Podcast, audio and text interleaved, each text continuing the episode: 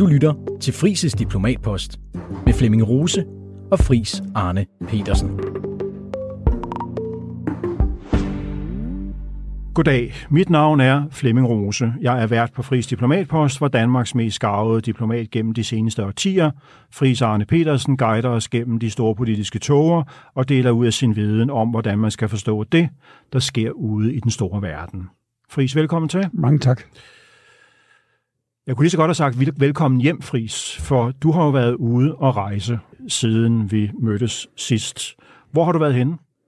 Jeg har været i øh, Katar og i Saudi-Arabien i 11 dage, og det har været fantastisk spændende for mig. Ja. Okay, vi lader Katar ligge det i første omgang, fordi Saudi-Arabien er rent faktisk det eneste arabiske land, som er med i G20 hvis seneste topmøde fandt sted i Indien i sidste weekend, det vil sige, mens du var på de breddegrader, og det er netop resultaterne af det topmøde, vi skal tale om i denne episode af Fris Diplomatpost. Fris, når du sidder i Saudi-Arabien og følger et G20-topmøde i Indien, hvad hæfter du dig så ved? Er perspektivet anderledes, end øh, hvis man havde siddet i Europa? Jamen, det er det. Og det er så vigtigt at erkende, at der, hvor man nu er politisk kulturkreds, økonomisk, afgør meget af det perspektiv og den analyse, man derfor laver. Det betyder alle de saudiske, arabiske medier, men også det, som vores del af verden sender til den del af verden, er kalibreret i forhold til modtagerne.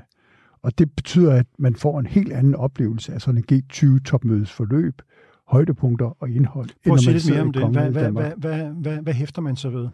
Jamen, det som, det som for, for, for saudisk og for katarisk øh, nyhedsformidling var vigtigt, det var, at det her var et G20-topmøde, som handlede om alle de store emner, som de går mest op i. Og det er energi, energiomstilling, klima, inklusiv økonomisk vækst, altså noget økonomisk vækst, der ikke bare gavner Europa eller de gamle kolonimagter i verden, eller USA eller Japan, men især gavner alle udviklingslandene og de nye vækstøkonomier. Det er om digitalisering, det er om, hvad det betyder at have et G20-topmøde, også politisk. Det, som vi jo i vores del af verden øh, interesserer os mest for, det er jo, hvordan bliver emnet som Ukraine behandlet allermest. Øh, nogle få andre politiske emner. Så det er sådan... Det fylder ikke særlig meget i Saudi-Arabien og Katar. Nej, det fylder faktisk intet. Nej. Og det, det kan man så sige, det er en fejl. Men, men det er nu sådan, de gør det til deres befolkning. Og man kan også diskutere, om, om Al Jazeera og alle de andre pan-arabiske kanaler er bedre end vores. Det, det vil jeg være forsigtig med. Men dit spørgsmål, hvilket perspektiv er der, det er selvfølgelig et helt andet. De kigger selvfølgelig også på, hvad der betyder noget for dem. Og der kan man konstatere, at det er Saudi-Arabien som den største arabiske økonomi, ikke den største arabiske befolkning, det er klart Ægyptens, som der var i Ægypten, var der 42-43 millioner, i dag er der mere end det dobbelte. Cairo er blevet dobbelt så stor, jeg synes, den var stor dengang i 81 til 84 med 8 millioner støvende larmende, og i dag er der altså næsten dobbelt så mange. Men det betyder bare, at, at når du er så stor en økonomi som den saudiske, og er den energiproducent, olie- gasproducent i verden, der kan være med til at sætte energipriserne og dermed bestemme inflationen.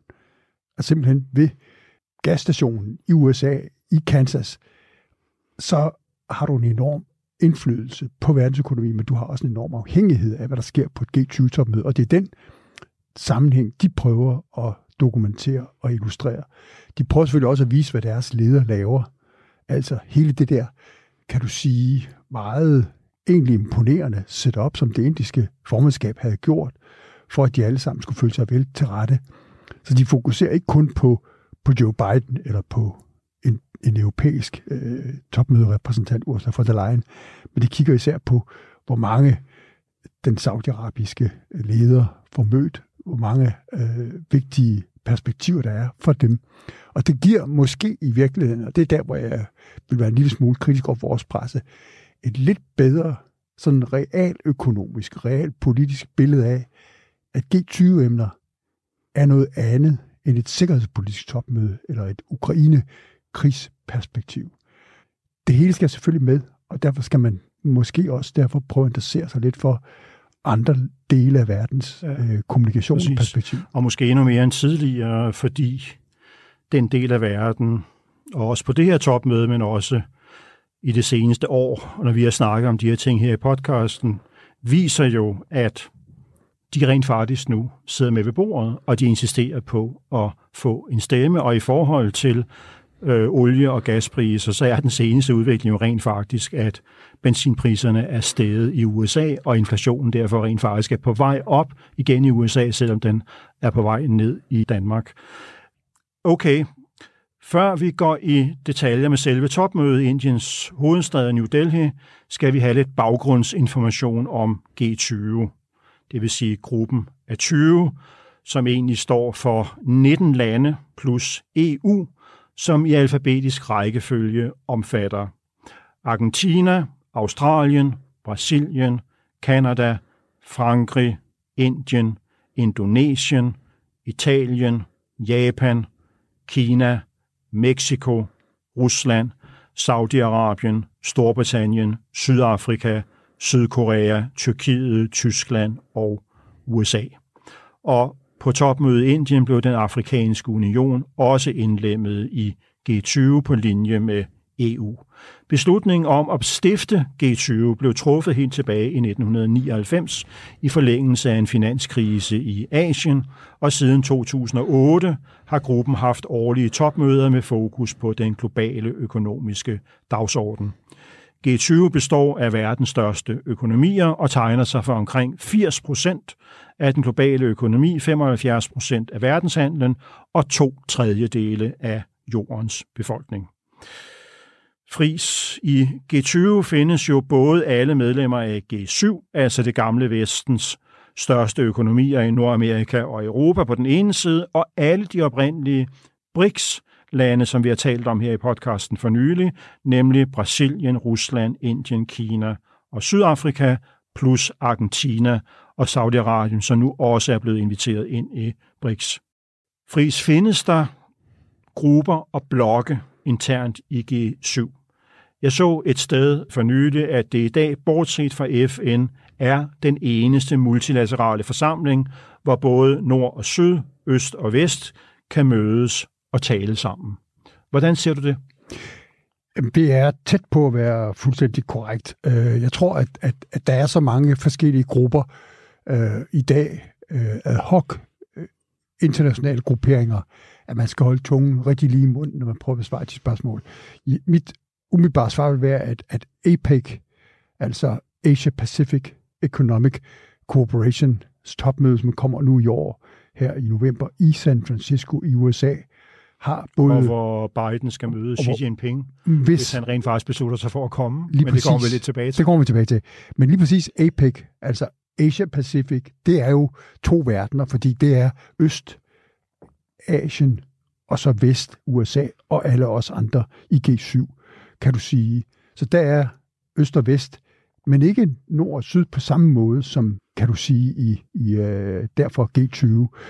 Og det, der er mere kulturel mangfoldighed i G20, det gør selvfølgelig lige præcis, at os, der som mig selv tror meget på internationalt samarbejde, på multilaterale arkitekturer, en multipolær verdens udfordringer i et stærkt samarbejde, har de største chancer for at få skabt de bedste resultater. Ja. Og da, da vi samtidig lever i den verden, hvor der videnskabeligt er belæg for, at pandemier og klima kan man kun bekæmpe ved at gøre det alle steder i verden. Du kan ikke udelukke Afrika fra ligningen, fordi så vil pandemierne overleve. Eller hvis ikke Afrika og Østen er med i klimapolitikken, så får vi aldrig CO2-emissionen begrænset. Altså, det er ikke kun politik, det er også, det er også den bydende nødvendighed, som vores videnskab kortlægger, at vi skal samarbejde, vi mennesker rundt omkring i verden. Og derfor passer det jo fantastisk sammen med Modis og Indiens G20-formandskabs drøm. En verden, en familie, en fremtid. Hvis der var en dansk politiker, der havde givet sådan det forslag til et dansk EU-formandskab, en verden, en familie, en fremtid, så ville man jo have grinet og sagt, vi har sådan en regering, der er realister nu, Ole, så det der, det duer ikke. idealister, tror jeg, de kalder sig, ikke? øhm, men men, ja. men, men i, i den del af verden, når, når et land, som har en befolkning på 1,428 milliarder mennesker, drømmer om at se en verden og en familie og en fremtid, så er det selvfølgelig fordi, at de godt ved, at de er så afhængige af omverdenen. Det burde jo være omvendt. Det burde jo burde være også bitte, bitte små lande i Europa på 5-6 millioner, der burde se ud, fordi vi er så små i os selv, og så burde det være de store lande med den historie og kultur, som for eksempel Indien eller Kina eller de andre store lande i verden har, med så stor befolkning, der kun kunne se indad, fordi de fylder så meget ja. i deres egen verden. Men altså i forhold til APEC, så repræsenterer G20 rent faktisk alle kontinenter. Øhm, og jeg har allerede nævnt det, øh, men lad mig endelig gentage det, når vi nu taler om mangfoldighed, og det er jo netop, at den afrikanske union bliver optaget i G20 på det her øh, topmøde fris. Hvordan skal vi forstå det? Jeg synes, det er en af de vigtigste, man kan kalde det strukturelle beslutninger, der kommer ud af det her G20-topmøde, fordi det har jo i virkeligheden været en kæmpe fejl, at siden den amerikanske præsident George Bush i 2008 erkender, at amerikansk økonomis kollaps og recession kun og bedst kan løses ikke i G7 eller G8-samarbejde, men i G20-samarbejde, for at få verdensøkonomien lidt stabiliseret, navigeret, koordineret. Der har det jo været EU, der har været med, sammen med de 19 lande, du nævner. Der mangler selvfølgelig for, at globale syd skal være ægte repræsenteret, også den amerikanske union. Det har været en, ikke en hån, men det har været en, et, et, et, et, at ignorere Afrikas rolle i den globale økonomi, og det er klart slut. Det er, synes jeg, det her topmødes vigtigste strukturelle beslutning, at man erkender, at hvis det virkelig skal nå sit mål, så skal den afrikanske union, ikke alle de afrikanske lande eller de største økonomier, Nigeria, med, men, men den afrikanske union med, for lige præcis at få deres politiske, kulturelle aspekt, sådan så de der fremtidige, inklusive vækstbeslutninger, energibeslutninger, landbrug, miljø, sundhed, også kommer til at reflektere om afrikanske interesser. Så er nu et eksempel på, at det globale syd øh, gør krav på en plads ved bordet. Tak fordi du lyttede med på det her uddrag af Frises Diplomatpost. Hvis du kunne lide, hvad du hørte, så kan du høre resten af episoden og mange flere i Frihedsbredets app, hvis du bliver medlem af Frihedsbredet. Som en lille bonus får du her en rabatkode, der giver dig den første måned til halv pris. Du skal bare bruge koden DIPLOMAT, når du opretter dig på frihedsbredet.dk.